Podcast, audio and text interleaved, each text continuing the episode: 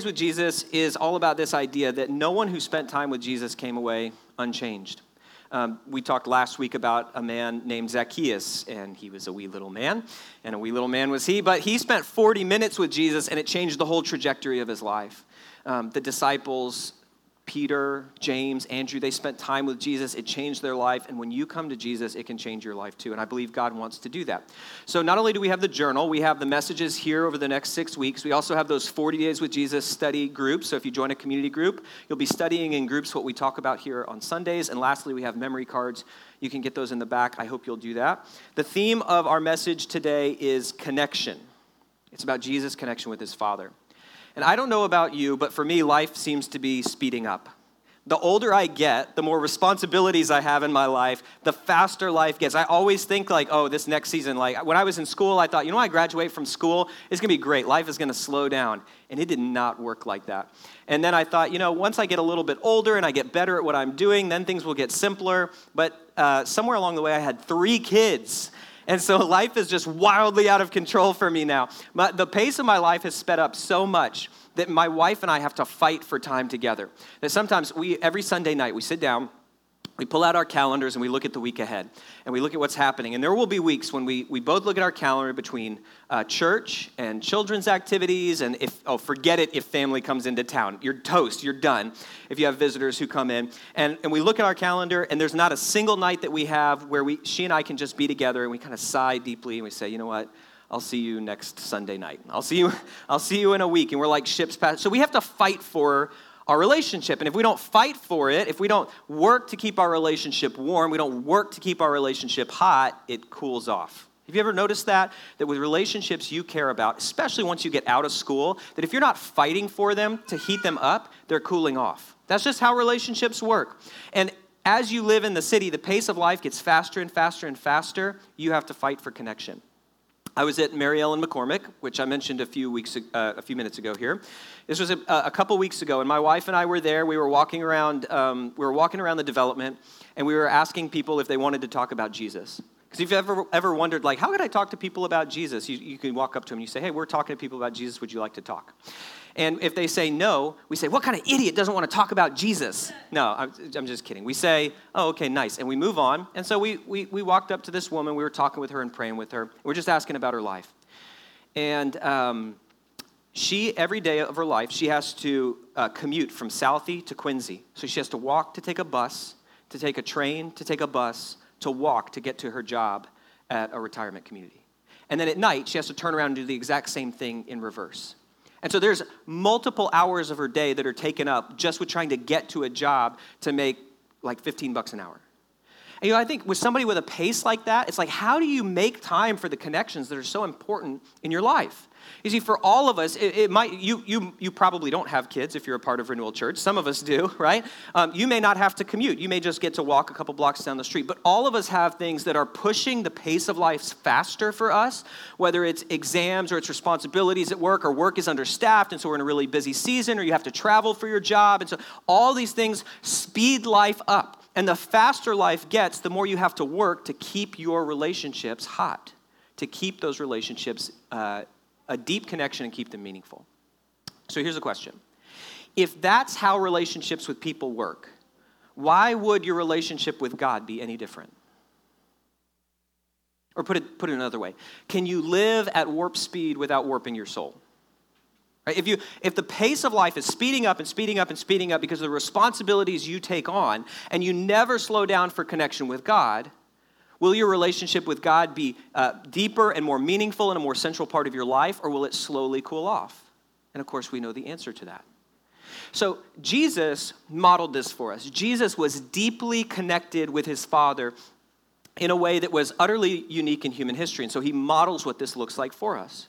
And he, as we're going to look at his life in just a minute, we're going to look in the Bible at how Jesus did this and what that, what that means for us. Um, you know, this was, uh, this was the core anchoring relationship of Jesus' life.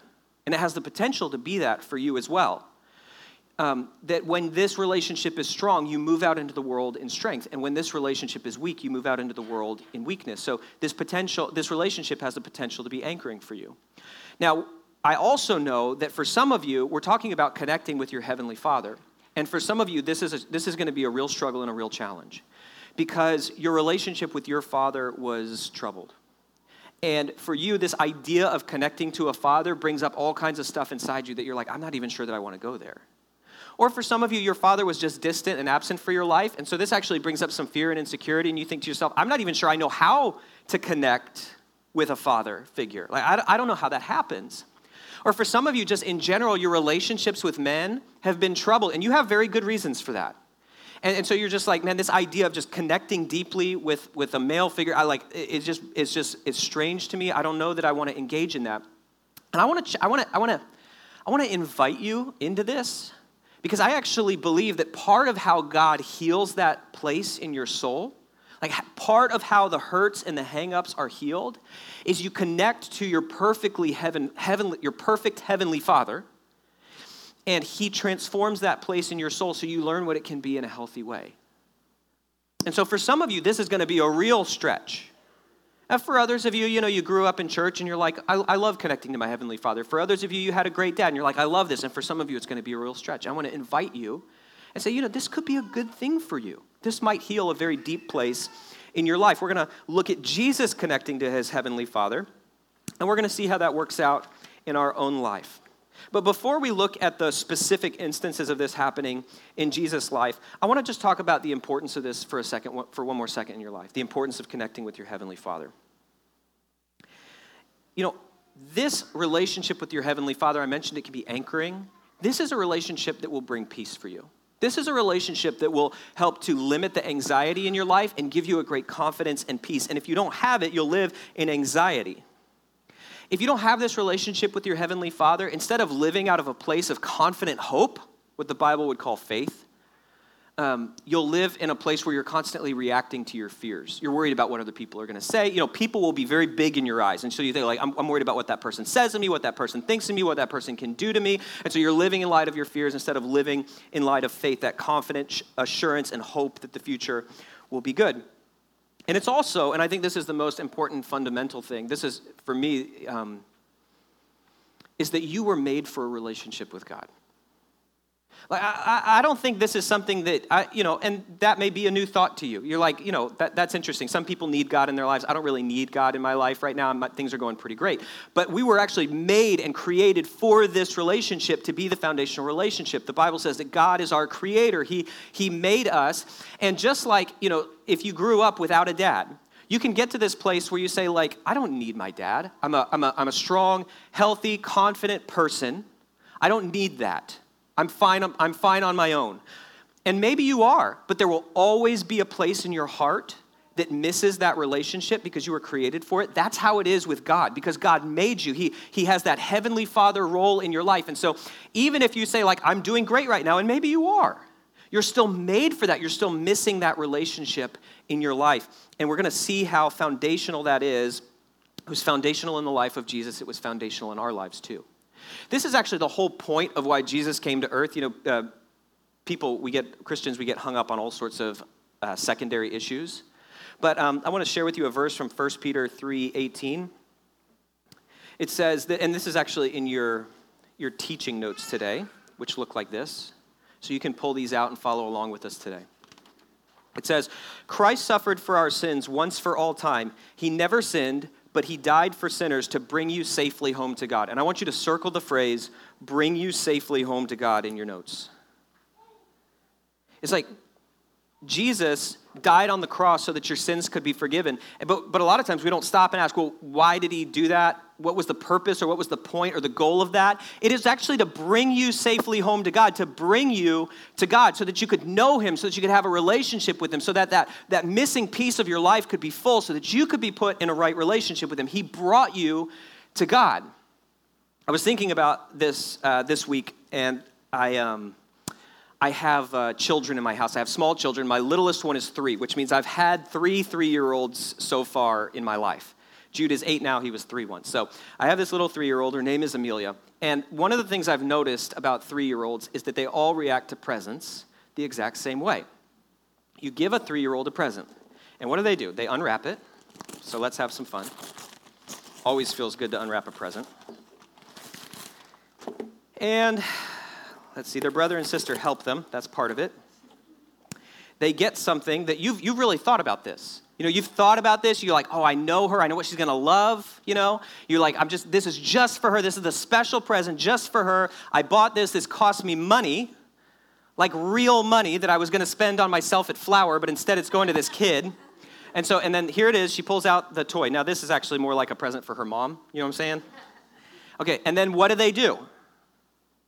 They put this down and they pick up the wrapping paper and they play with the wrapping paper for an hour. For hours. They literally, in my house is an actual box that's about three times the size of this that is painted as a boat. It has a mast, it has a sail, and she, my, my daughter has been playing in this box for hours. I'm a little worried about her. You know, it's like they, they, they just play with the wrapping paper. And I think I'm, I, am concerned because what I've seen over the years in, in Christianity, and I'm guilty of this, I've seen this so many times, is that God has given us this treasure. He's given us this prize. He's, given, he's brought us to God. The presence of God is what Jesus bought for us. He paid for it. Uh, you know, he paid for it with his own life, with his own blood. And instead of treasuring the thing he got for us, that he won for us, we're playing with the wrapping paper. And so we're, you know, we're showing up at church and we're serving, and that's a good thing, but it's not the prize. You know, it's like, you know, we go and we do good things and we show mercy in our community, and that's a great thing, but it's, it's not the prize.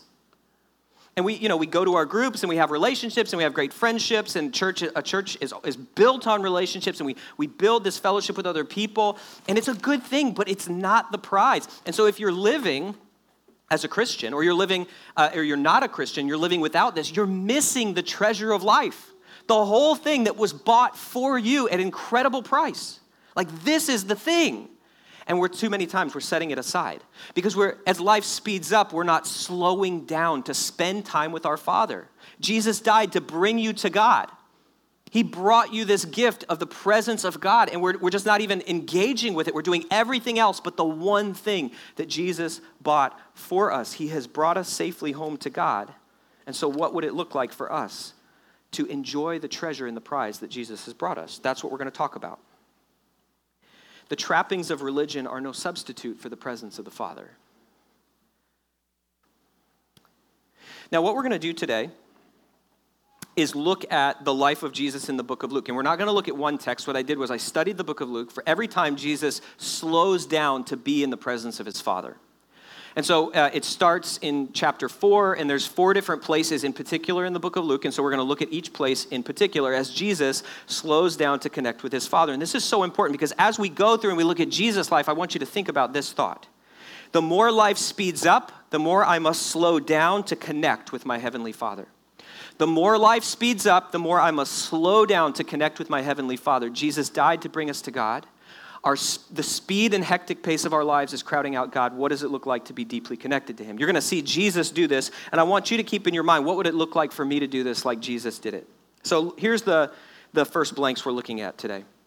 Jesus slowed down to connect with His Father, number one, to resist the demands of well meaning people.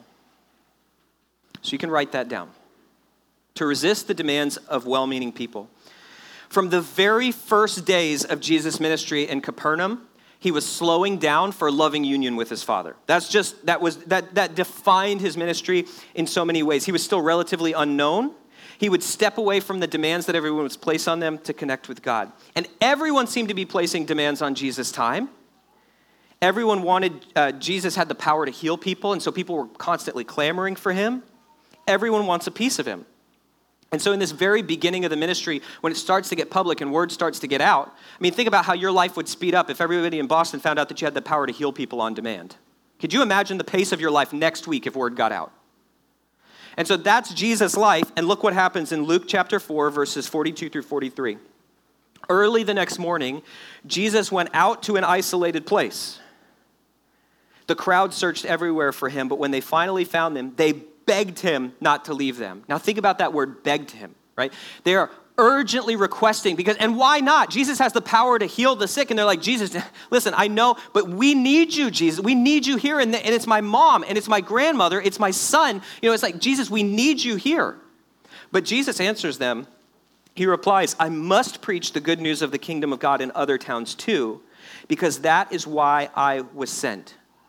You see jesus They're begging him to stay because he can heal the sick, but he, he is able to say no to the urgent demands of the people because he has been with God and he said yes to God's plan for his life. And so, you know, when those urgent demands come at him, he's able to keep the big picture in mind. And the urgent demands of other people will dominate your life unless you slow down to spend time with God so that you know what he wants you to do. He know, you know what the most important thing is. I think about this. Um, when you are in a relationship with another person, everybody else has demands on your time. But if you want to value that relationship, you have to say no to other people to, to pour into that relationship. When you're married, it's God's will for you to pour into that relationship and connect with that person. And if you say yes to everyone else you, and you end up saying no to your spouse, then you're not living in God's will. Because it's God's will for you to deeply connect with that person, to become one flesh with that person that you're married to.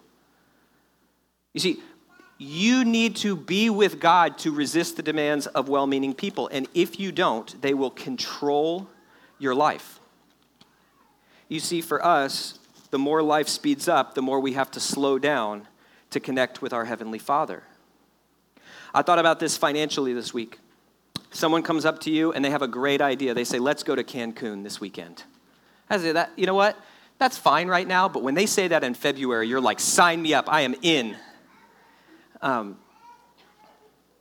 but if you've already been with God and you've been slowing down to connect with your Heavenly Father and He's set the priorities of your life in regards to generosity, and you're like, no, here's how I want to live, here's how I want to give, here's how I want to be generous in my life, it allows me to say no to things like that because I've said yes to what God has for me. Can, this happens relationally, this happens financially. In order for you to be able to say no to the demands of well meaning people, you have to slow down to spend time with God. That's the first thing. Here's the second thing Jesus slows down to connect with the Father to be replenished by God. In chapter 4, Jesus' ministry is just starting, but here in chapter 5, Jesus' ministry is taking off. And if you thought the demands in chapter 4 were crazy, what happens in chapter 5 is that the crowds swell so big in Jesus' ministry um, that people can't get to him anymore. And so there's these four friends, and they have, a, they have a fifth friend who's paralyzed, and they're carrying him on a stretcher, and they want to get to Jesus. Now, Jesus is healing people in a home. We don't know which home. It might actually be Peter's uh, mother in law's house, because that was a sort of a base of operation for Jesus in Capernaum. And so they can't get their friend to Jesus. That's how big the crowds are. That's how much the demands are on Jesus. And so what they do is they climb up on the roof and they dig through the roof and they lower their friend down to Jesus to be healed.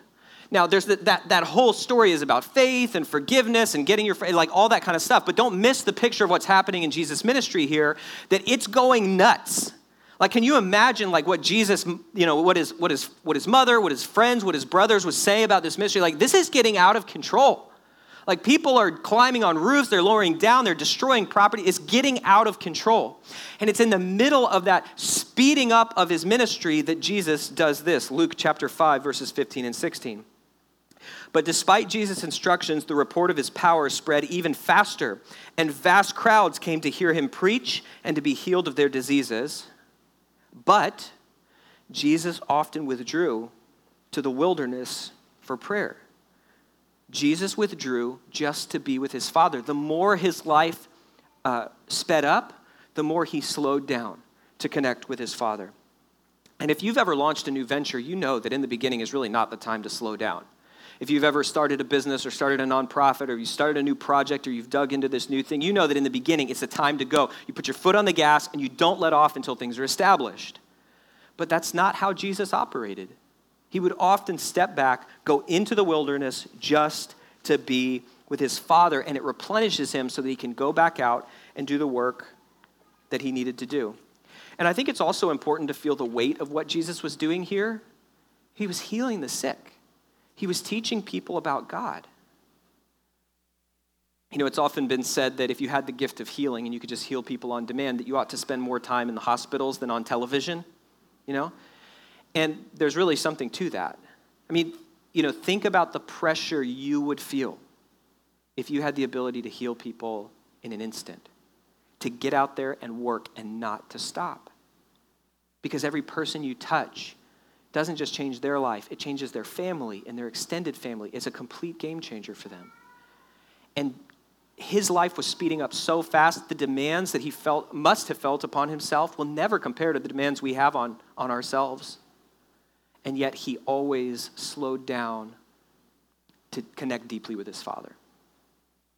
And I think that says something to our excuses that we often have. I mean, I, I do it too. It's like I'm too busy, I have too much going on. There's a, you know this thing and it's so important and I just can't. And God, you know, it's like when I'm done with this, then I'll come back. But Jesus always he always served people out of the overflow of that connection with his Father. And so what would it look like for you to be replenished by God in the midst of very busy seasons, no matter how busy you are? Number 3, as we progress, we saw we saw chapter 4, Jesus goes public and connecting with God keeps him focused on what God has asked him to do. In chapter 5, Jesus speeds up and his connection with God keeps him fueled. And then chapter 6 is the next time we see this, and it's when Jesus needs to make a decision. So, number three is Jesus connects with the Father before making important decisions.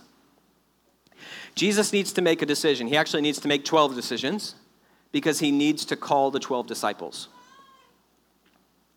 And that decision is going to shape the rest of his time on earth. It's going to shape the fate of his church. You know, he's got to pick 12 disciples who are going to learn from him, imitate him, pass on his teaching, establish the church, bring the message about Jesus to the whole world. This is a huge decision, right? This decision that Jesus is making is bigger than any decision you or I are ever going to make. And if it was us, I mean, I don't know if you've ever had to hire somebody. This is something I had to learn when I became a pastor. It's horrible. Like it's so much work because you got to look at the resume, try to figure out how they're lying to you because you know they're lying to you on their resume, right? Like, and then you got to call the references and then you got to dig in the references because who puts a reference on there who's going to actually tell you the truth, right? Like, and they're like, oh yeah, he was a great employee. It's like, well, how much did he steal, right? It's like you just can't trust people, and so you got to check references, you got to do background checks, you got to do. It's just it's crazy amount of work. Jesus has twelve people to pick, and instead of like staying up all night and looking through their paperwork, and they're like, Peter, I think I think he's an eight on the Enneagram. I don't know if our team needs that. You know, it's like, what he does is he slows down, he goes to God, and he just, he just gets before his heavenly Father in prayer. Let me read to you so you can see in the scriptures where this comes from. Luke 6, 12, and 13. One day soon afterward, Jesus went up on a mountain to pray, and he prayed to God all night. At daybreak, he called together all of his disciples and chose 12 from them to be apostles which is incredible. Like that, that whole scene is incredible to me, which means there were disciples who were brought up there on the mountain, and then, you know, like they come back down, and people are like, What happened? They're like, Jesus picked 12 people. And they're like, Oh, cool. How did you do? And you're like, I didn't get picked, right? Like there were people who didn't get picked by Jesus on the mountain, which is crazy. But it's like he had this decision to make. He wants the perspective of his father on this decision. He wants the perspective of his father on these people. And as a result, when he decides, he's able to do God's will. And he didn't say that he just pr- said his prayers, he prayed all night. What a challenge to us. Do you, could you pray all night? I think that would be a struggle for me. I have, I, I have a, a, a love, love relationship with sleep. I mean, I, I, I love my sleep, you know, but it's like, but it reminds me of when I was first, uh, when I was back when I was dating Heather, um, before we were married. And um, you guys don't even know. But what, what used to happen on cell phones was you had to pay for your minutes unless it was the nights or the weekends. I know, it was crazy. And so what would happen was after, you know, 8 p.m. my time, 7 p.m. her time, we would call each other and we would talk on the phone just for hours and hours and hours and hours. And to me, that's such a great challenge. It's like, do I have that kind of love for God? That kind of that kind of relationship with God where I could just spend hours in prayer with Him, all night in prayer with Him, like I did with Heather on the phone? Could it be, you know? And I don't know. That's a, that's a great challenge for us. But do you, have you ever prayed like this for an extended period of time when you have a major decision to make? Um, I, I tell my children this all the time. I told my five year old this yesterday at the zoo. I said, Stop touching that monkey. Now, listen, there's three things, there's three decisions you're going to make that are going to shape your life. it's, that's what parenting's like, if you're wondering. I said, Number one is what you do with Jesus Christ. That's the salvation question. Will you invite him to be the leader of your life and the forgiver of your sins to bring you to God? The second question is who you will marry. Because that will shape the whole rest of your life if you get married. And can I just listen, just free? This is you might, might be your first time here. Let me just give you this for free.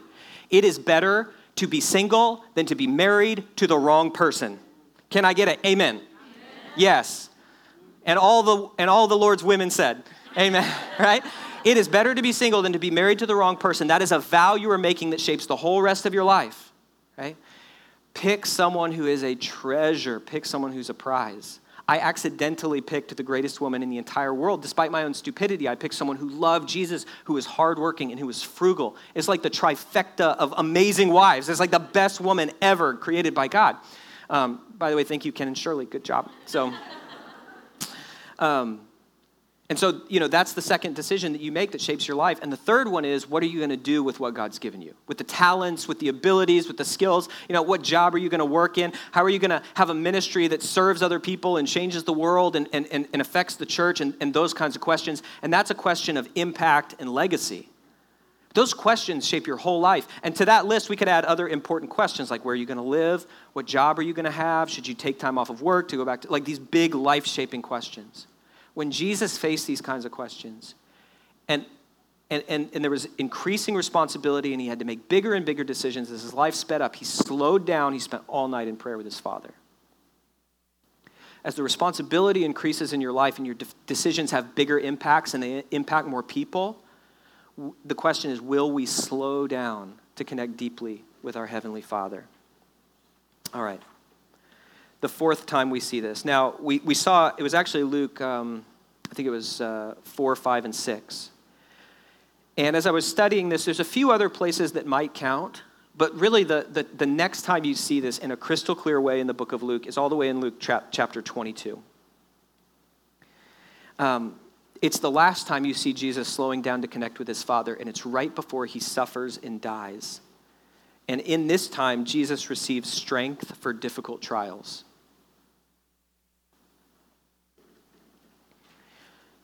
Jesus started slowing down to connect with his Father in Capernaum, and he finishes in the Garden of Gethsemane. Because this is the moment in his life, as his life is laid out, when he knows that he's just about to go to the cross. He's just about to suffer at the hands of Pilate. He's just about to die. So the night before that happens, he goes into a garden, as was his habit. And let me read to you what he does from Luke chapter 22. It says, this is uh, 22, verses 39 through 44. Then, accompanied by the disciples, Jesus left the upstairs room and went, as usual, to the Mount of Olives.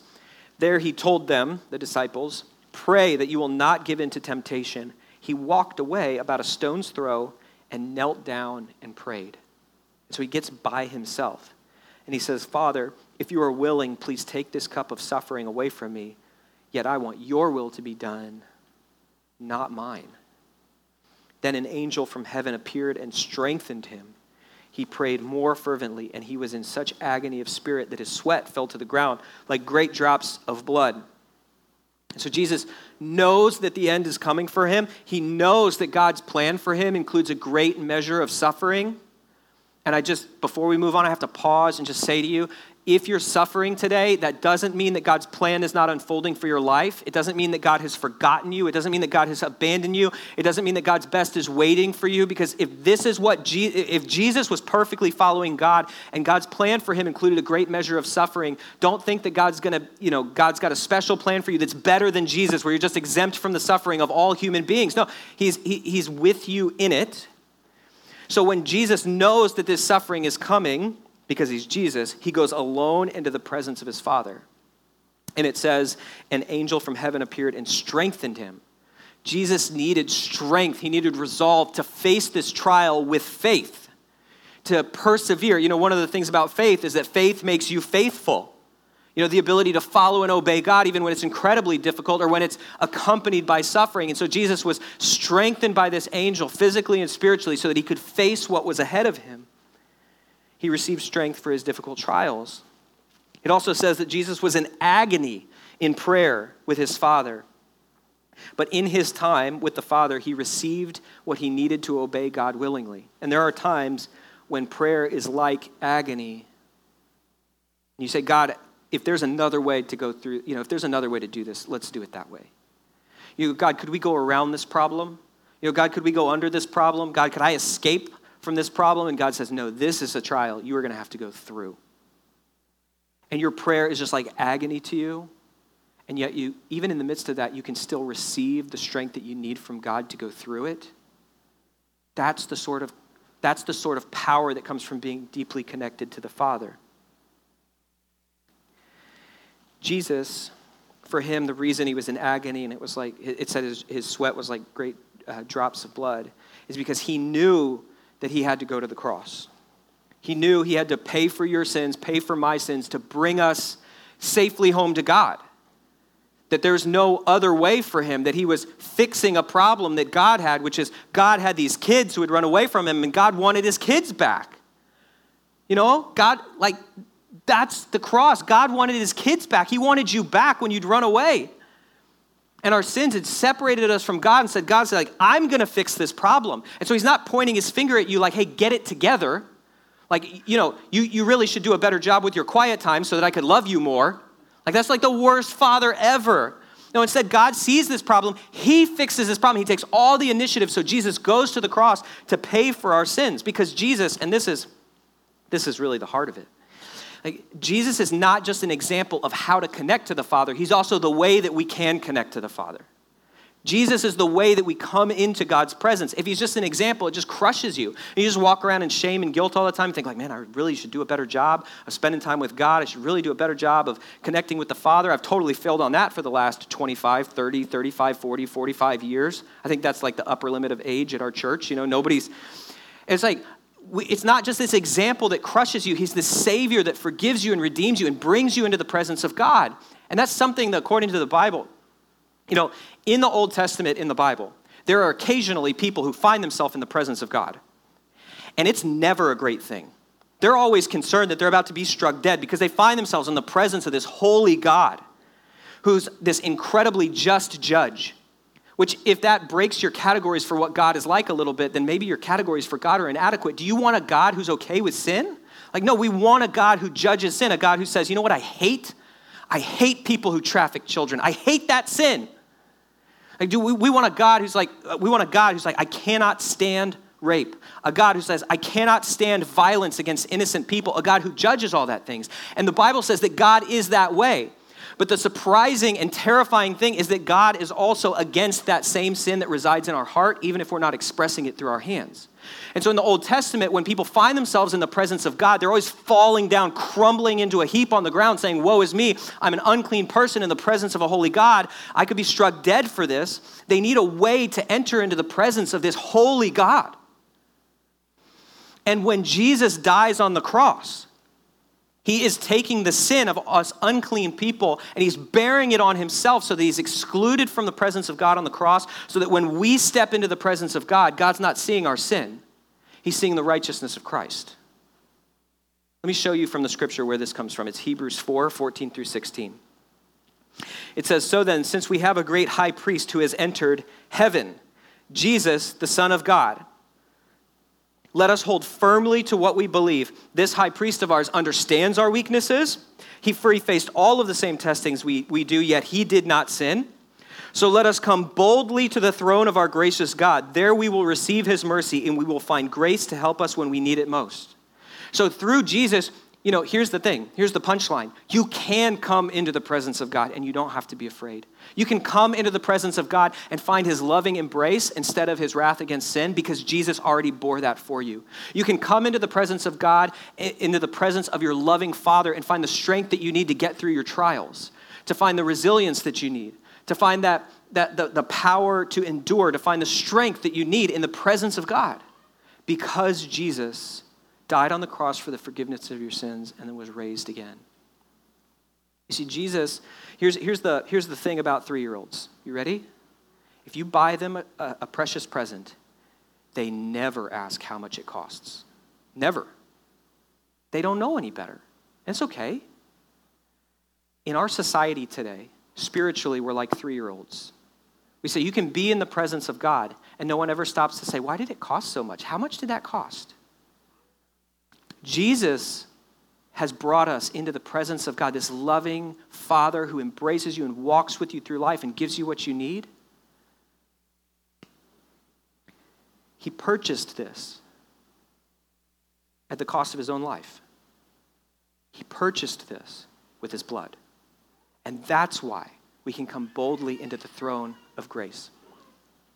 So, as we go through 40 days of, with Jesus, I want to invite you into the presence of your Heavenly Father who loves you and cares for you. I'm doing it too. I, I desperately need this. I believe that God is going to use this in such a powerful way to change you. Because when, you, when you're in the presence of the Father, He changes the deepest places of your heart.